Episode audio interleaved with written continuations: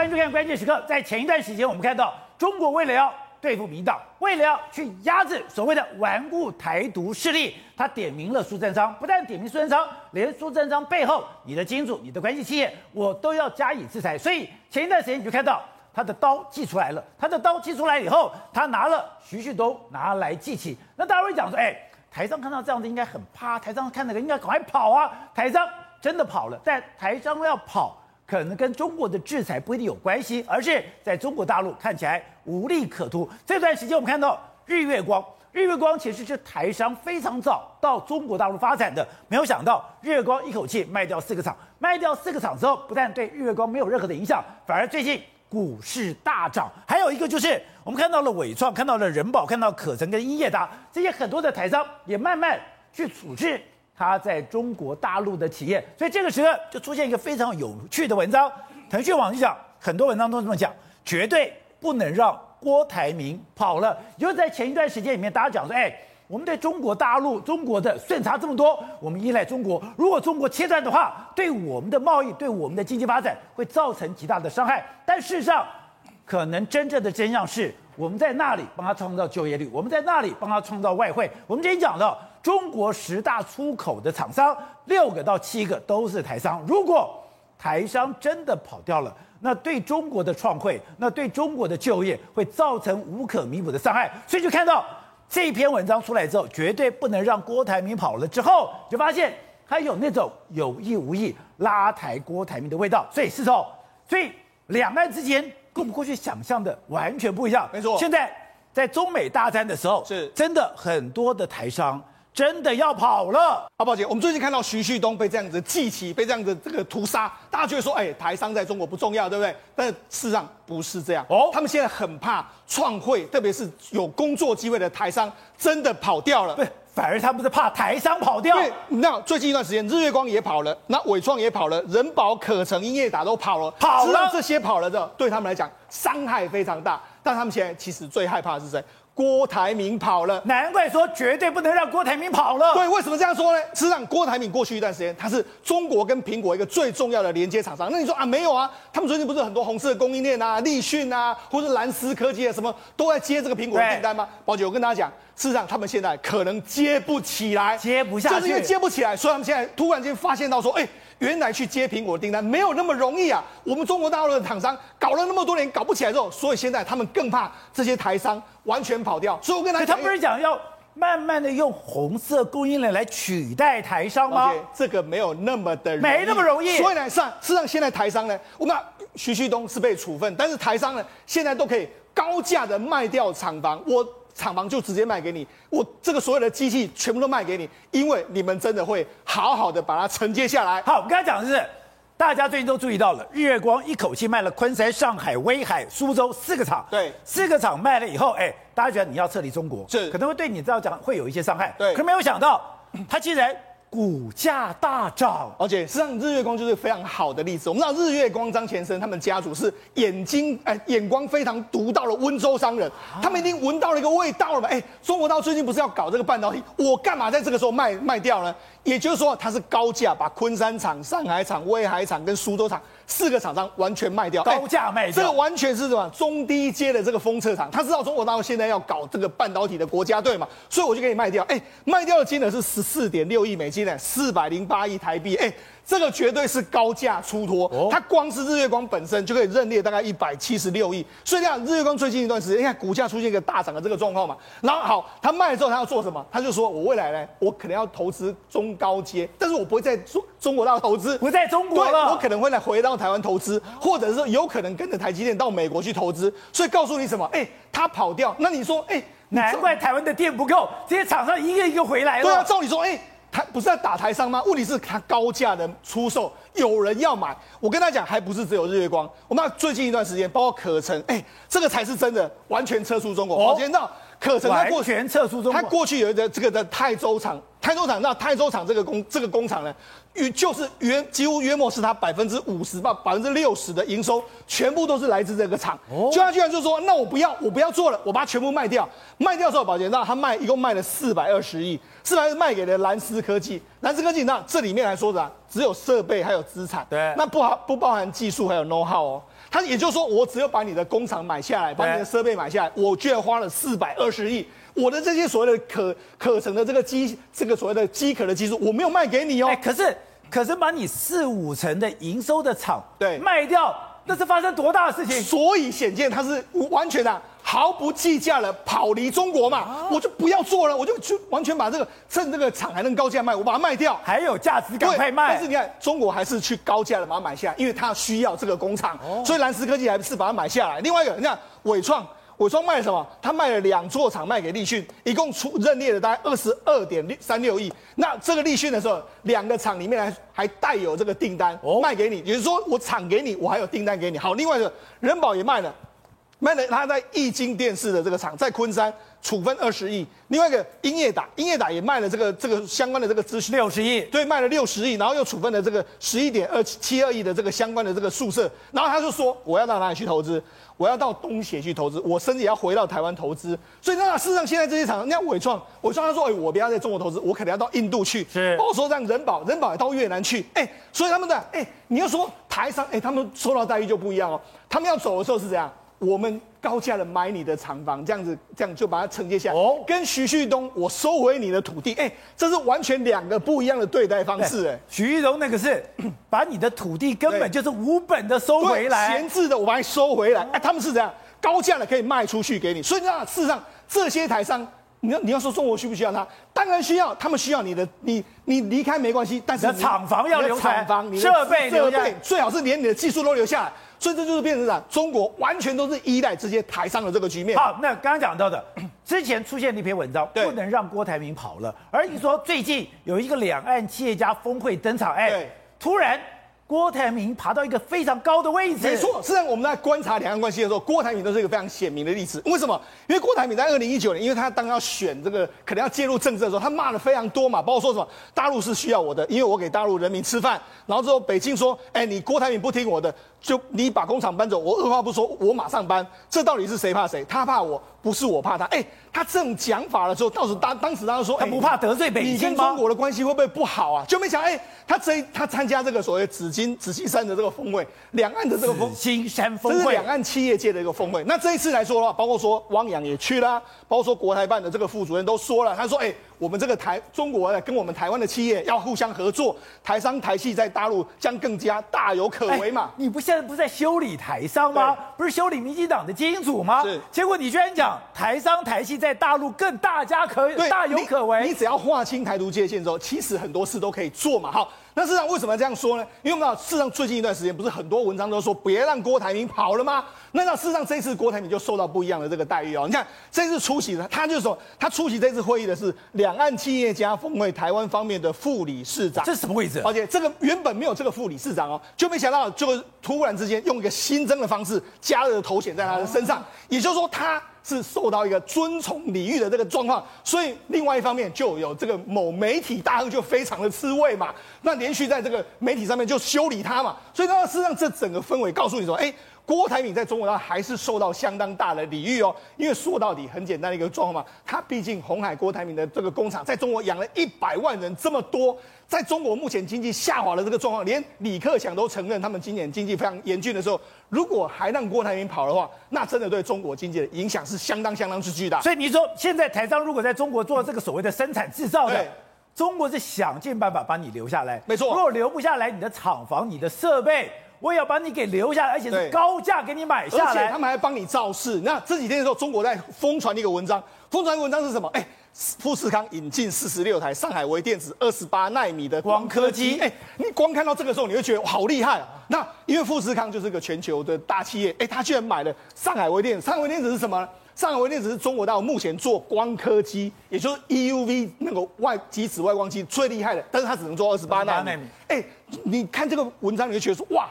富士康引进国产的这个二十八纳米很很重要，就这个话题马上就变成是国他们中国大陆境内都在讨论说哦，我们光刻机也做了出来，然后富士康也这个、啊、也富士康也加入。也就是它有两个讯息，第一个讯息是我们的上海微电子已经做出二十八纳米的光刻机，而这个二十八纳米的光刻机可以用了，连富士康都用了。对，你看它文章非非常多，你看就那。富士康采用国产光刻机的意义，就被他一直在文章里面流传。就后来呢，大家出来，富士康或者是相关单位都说完，不是这个意思，不是吗？这个所谓光刻机呢，是不是那个光刻机？是封测用的光刻机，不是晶圆制造用的光刻机。差很多吗？对，所以当然差很多，这技术门槛完全是不一样。但是他告诉你什么？因为富士康要要在中国大陆搞封测，所以他释出一个消息，就是他要搞封测，他要做半导体这样一个消息嘛。所以你想想看，我要养你多少的人？还有。我要买你多少设备？对，言言下之意就是富士康也要可能也要加入中国半导体的国家队嘛。所以你就知道说，事实上他们还在呢？还在说富士康其实没有跑，他反而还要深耕，他还要做我们的封测产业。所以呢，你就知道事实上中国是很在意。千万不能够让富士康郭台铭跑掉，所以台商有两种，一种是搞内需的，对，那种我要把你除之而后快，对，另外一种你帮我搞外销的待遇就不一样，对啊，当然不一样。你可以看，我们曾经讲过嘛，十大创汇的公司里面有七家是我们台湾的公司，啊、甚至连我们中国，呃，我们台商呢，在中国创汇的比例呢，都比中国大陆的厂商都要更高。所以，不论从就业人口，或从创业创汇，或从技术演进，这个完全对中国大陆是不能够缺。现在外商都跑光，哎。现在怎么美商啊、韩商啊、日商都跑光？如果连台商都跑的话，那真的就是挖了他们的根本呐、所以他们是。害怕的是他们，当然是害怕。我跟大家讲一个状况好不好？这因为我们都讲，哎，最近一段时间不是中国，哎，这个中国啦，或者是说这个苹果在扶持富士康以外的供应链吗？什么？包括说供应链，对啊，包括说什么歌尔声学啦，我做这个耳机的啦，包括蓝思科技啊，做这个玻璃的啊，包括说像立讯啊，要做这个相关的组装啊，就被讲宝杰，那最近一段时间来说，他们反，他们被人家称为叫。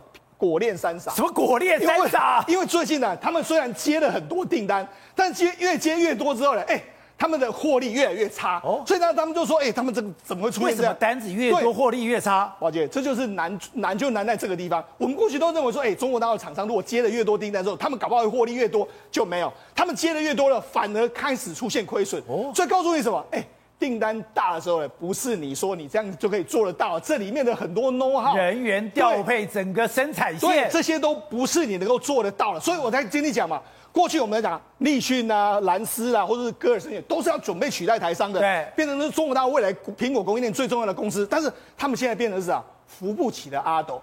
你用扶不起的阿斗来形容？他们现在改，哎、欸，他们现在就说，哎、欸，我们不赚钱，所以我们现在改做什么太阳能啊，改做一些其他有的没有的东西。所以告诉你什么？他们在苹果供应链里面接越多，反而出现亏损的局面越来越大。所以告诉你，苹果订单不是这么好做，代工订单都不是这么好做。所以最近才有说，连带我们国内的康控就出问题嘛。康控是谁？哎、欸，康控是立讯的这个合作公司、欸，哎，连连哎、为了二十几亿，他都跟立讯那边吵来吵去。你就知道说，事实上。立讯的状况，立讯现在连二十几亿都要计较，对啊，所以你就知道说，事实上立讯的状况显然不是太好嘛。所以告诉你一个状况，就是中国大陆虽然说要扶持他们苹果供应，但是目前为止来说，真的完全没有办法取代台湾的这个供应链。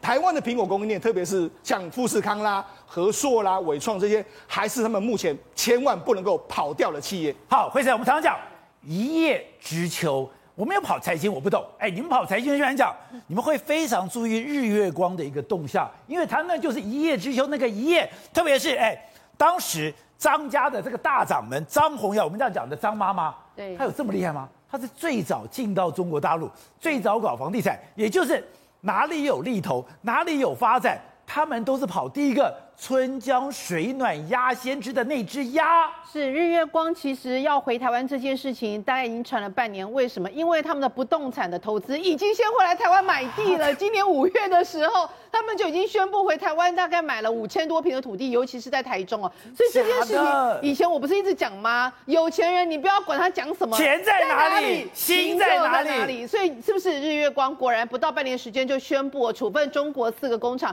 是以中国来讲哦，日月光对他们来讲，其实是一个房地产的业者。早在二零零一年，他就透过四家公司，呃，鼎固、鼎汇、鼎荣、鼎威这四家公司开始去列地。我跟你讲，到了二零一一年，那个媒体有报道说，他们所列手上有的地，竟然楼地板面积高达一百万平呢！楼地板面积高达一百万平。对，而且后来到二零一五年的时候，有媒体又继续报道，他说他这一百万平的楼地板面积的土地，当时购买成本是七百二十九亿元。结果到了二零一五年，已经翻倍到一千三百零五亿元，这还是二零一五年的事情。而且他们非常厉害，你知道他们多精准吗？他买很多人是买地之后，然后盖成房子，然后就卖掉，对不对？赚一次性阴谋。他们一一百万平土地，只有两成是盖成住宅卖掉，其他七八成全部都是收租，全部都是办公大楼。他们非常喜欢那种收益型的不动产，也就是类似那种一零一啊这种，全部都是自。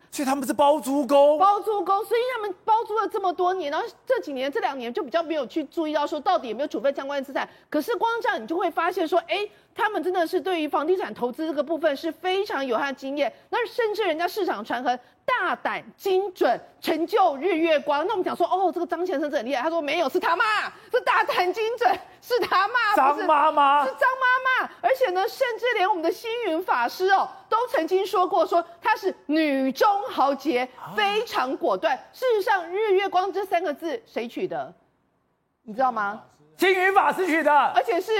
张妈妈找星云法师去取的，为什么？因为后来他们就说啊，我们已经很多产业都做过，我们想要跨入电子业啊，然后他们就说什么封装，其实那个年代谁知道什么是封装？就后来呢，那个星云法师就说哦，这个电子哦，很快哦，速度很快哦，就像日月可以普照大地一样，就取了日月光。是日月光是星云法师取的，对，所以你就知道，就说哎，他妈妈的那个人脉，他多厉害，他透过关系。找到了荣工处，后来就发现说，我们来盖房地产好了，他什么都不知道。然后呢，就本来一开始请包商盖，就后来包商拿了钱之后就跑掉了。后来他讲说这样不行，他就自己跳下来。所以你看，有那一种他在那个自己去工地，自己自己去工地，所以你就知道，他就想说不行，没关系，我不会，我自己就学着，我可以的，我只要每一个地方我都去，我跟着人家屁股学，我总会学成的。就这样子，他竟然就开始他的房地产的事业，而且呢，刚刚不是提到荣工处吗？他竟然还跟着荣工处跑到沙乌地阿拉伯，哎，他跑去沙乌地阿拉伯 做工程，他去跑到沙乌地阿拉伯包工程，而且跑去沙乌地包阿拉伯包工程的时候，也因为一个意外事件。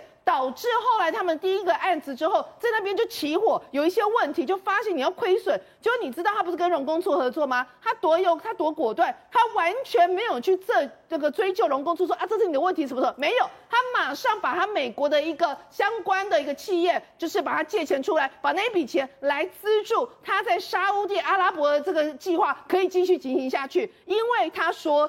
这个是我们的一个第一个案子，如果没第一个案子就跟人家算账，这样子怎么做得下去？你要先吃点亏，你才跟人家长长久久。所以你知道他是非常非常有理念的。而且我觉得他这句话讲得太棒了，好没有好过头的，千脚蜈蚣也只能走一步，要千辛万苦、千方百计、千言万语、千山万水。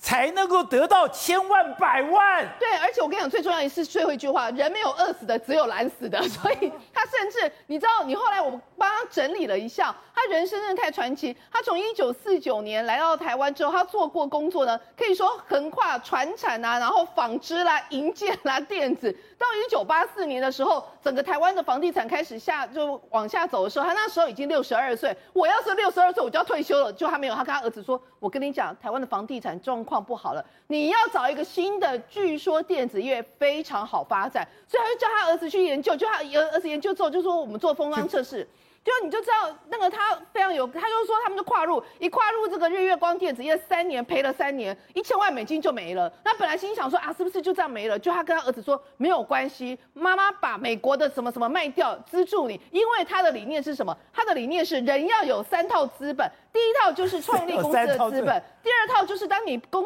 呃那个公司营运不顺的时候，你要有第二个资本让去让公司起死回生。第三套资本就是你公司站稳了，你要不断的扩建扩建扩建。所以他妈妈的三套资本这一个真的让日月光到现在已经变成横跨两岸，然后这个资产根本没有办法去估算啊。然后所以呢，人家就说这个对张前生来讲。他就说：“我妈妈最伟大的地方是，她永远不断给我机会去尝试。她说，这笔钱与其我死后让你继承，还不如在我活着的时候让你看着你不断尝试，然后才可以成功。”好，等等，现在两岸之间气味真的风改变了吗？现在对于这些制造业创造外汇的厂商，中国要想尽办法留下来吗？还有这些。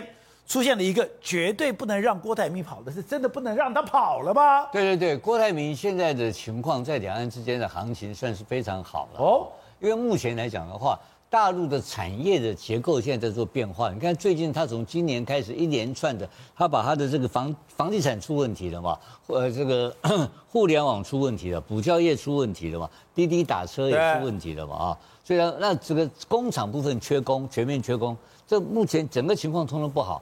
所以中国大陆的政策呢，总在去年开始推动所谓的自力更生嘛。那自力更生要靠什么东西？就要靠工业嘛，靠产业啦。所以它所有的服务业，像这徐旭东为什么一被记齐？对，因为主要是因为他有捐，他有政治献金，提供政治献金给绿营嘛，尤其是给苏贞昌的系统啦。这是他主要被扣上帽子的原因呢。还有更重要就是说，他其实他在中国大陆的投资来讲的话，都不是属于所谓的生产事业，而是水泥业啦，还有一些高污染的化工业。所以徐旭东被不被不受欢迎了，其来有自的啊。他那他是台湾的问题跟大陆问题都有，可是郭台铭不一样啊。郭台铭最近在青岛，他们又成立一个新的一个封装厂啊。他做封测嘛，那封测的投资金额我知道哈，应该是超过一千亿人民币以上，那金额很大，大概数千亿的，到详细金额我不晓得多少钱。那那个他这个新的封测的技术，当然跟过去的封测技术不一样。是，你也知道现在新的封测的最后的封测的方法，跟像它可以把 DRAM 啊，可以跟三 D 封装，三呃对三 D 封装是新的东西，所以这个东西来讲的话，郭台铭开始进入所谓的半导体的一个比较。先前端的一个一个事业，当然它最重要的一个部分来讲的话，还是在苹果的这些加工业嘛。因为在这个加工产业来讲的话，它的这个提对这个失业率、对就业率的帮忙是非常大。那最近今天这两天公布出一些过去的旧的一些资讯，就发现库克在十几年前就答应李克强要在中国大陆提供两千七百五十亿美元的商机。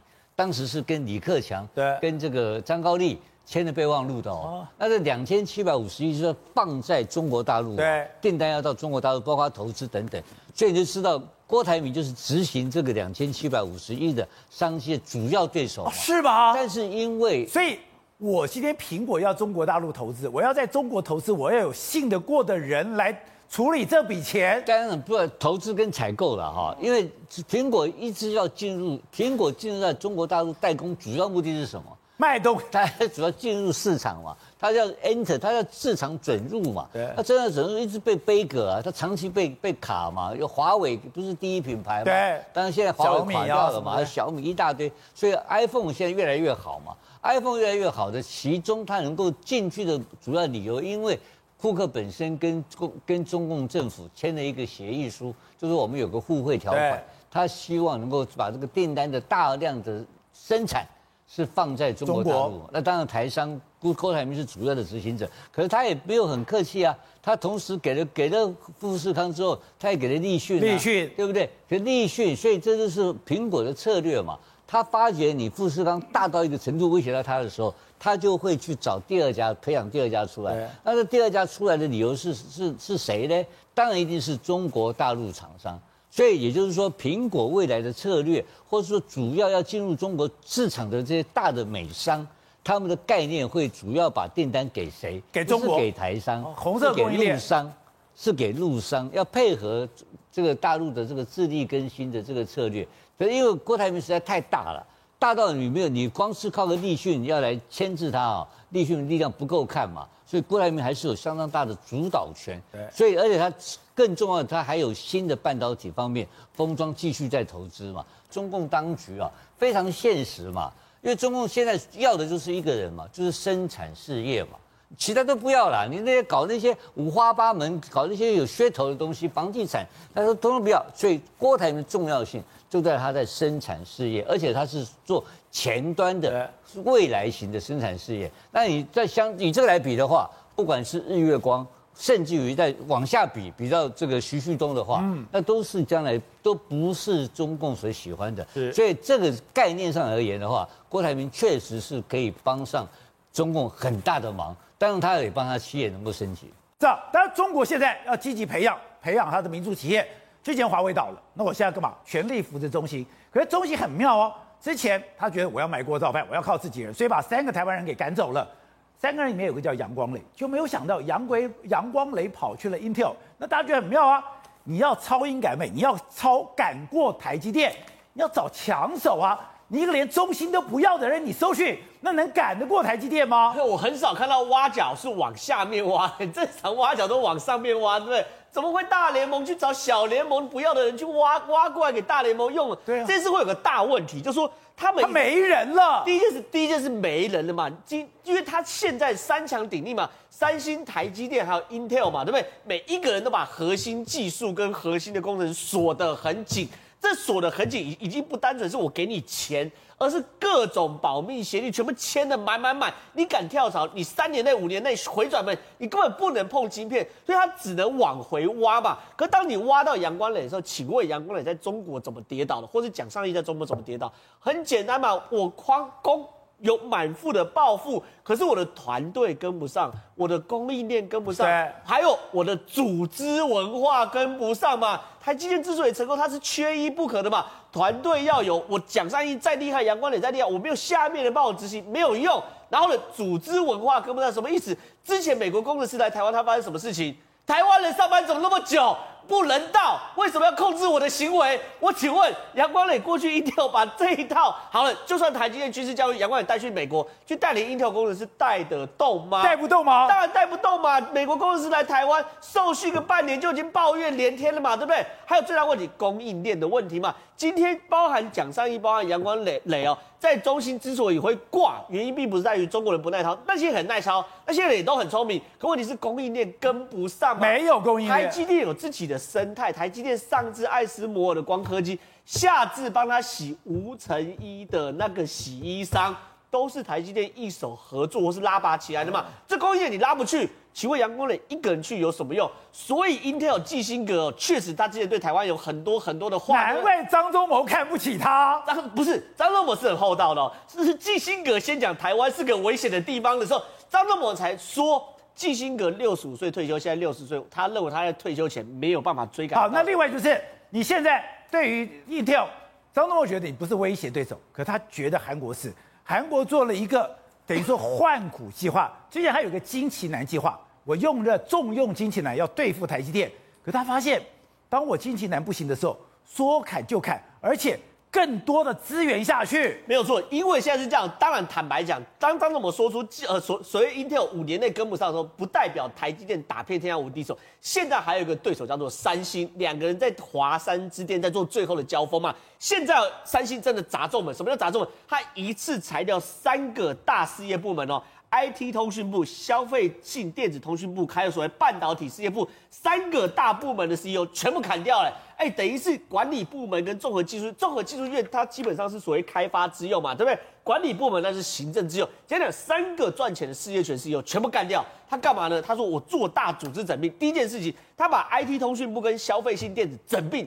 他整并干嘛？他要做三星宇宙，什么意思呢？现在的做手机的是 IT 通讯部，对不对？做所谓的家电还有电视的是所谓的消费性电子，对不对？可是如果他把这边整并，换句话说，他希望哦，你进到家里的时候，从你用手机，从你开电视、开电脑，全部都一套都是三星的，然后所有系统规格化，或许你用你的手机就可以开你的冷气，用手机开你的电视，用手机连你的电脑等等的，变成一个大型宇宙，干嘛？他要打群架，在这部分呢是赚钱的，他要透过这种消费性电子，大把大把钱。所以你说。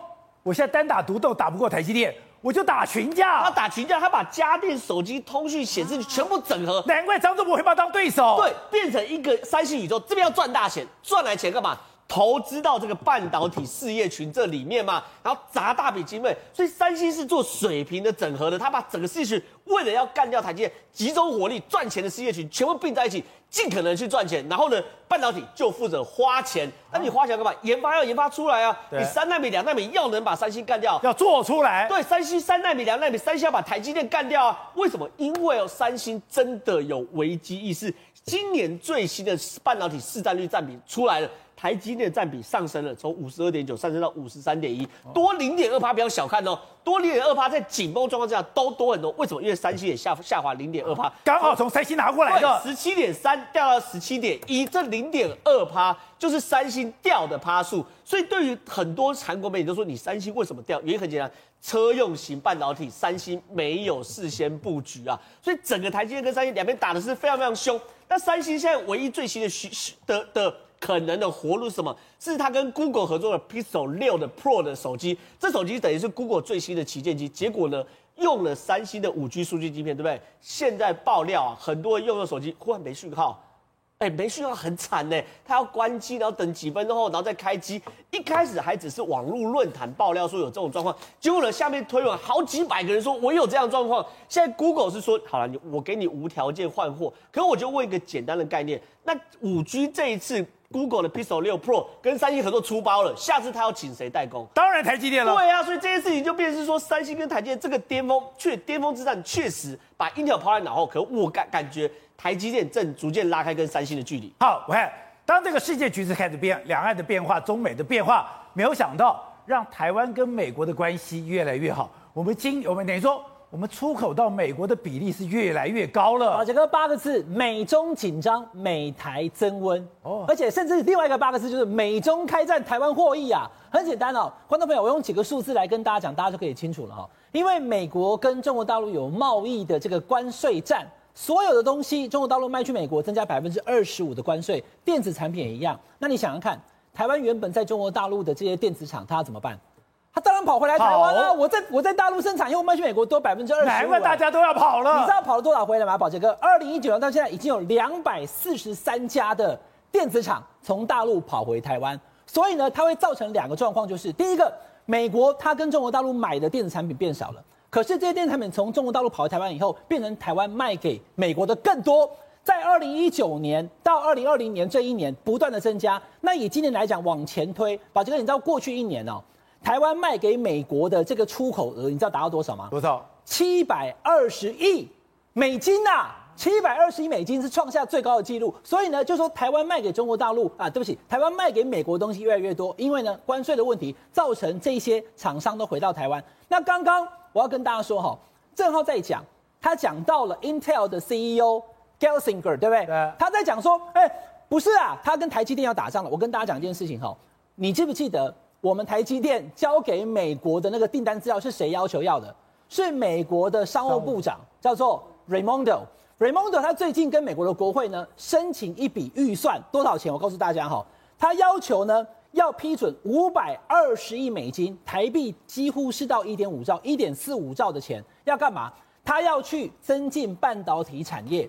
那 Gelsinger 就是那个 Intel 的 CEO，他讲说美国人缴了税，美国人用嘛？错，这是他个人的看法。因为呢，另外还有一家公司呢，Intel 是英特尔，另外还有一家公司呢，叫做 Entegris，就是英特格。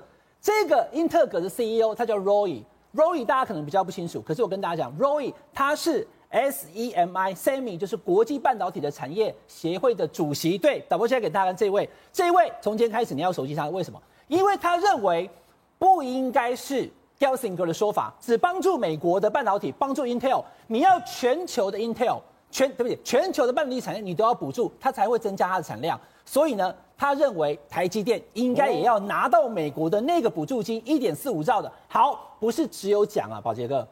这个 Roy 他做了一件事情，让大家吓一跳。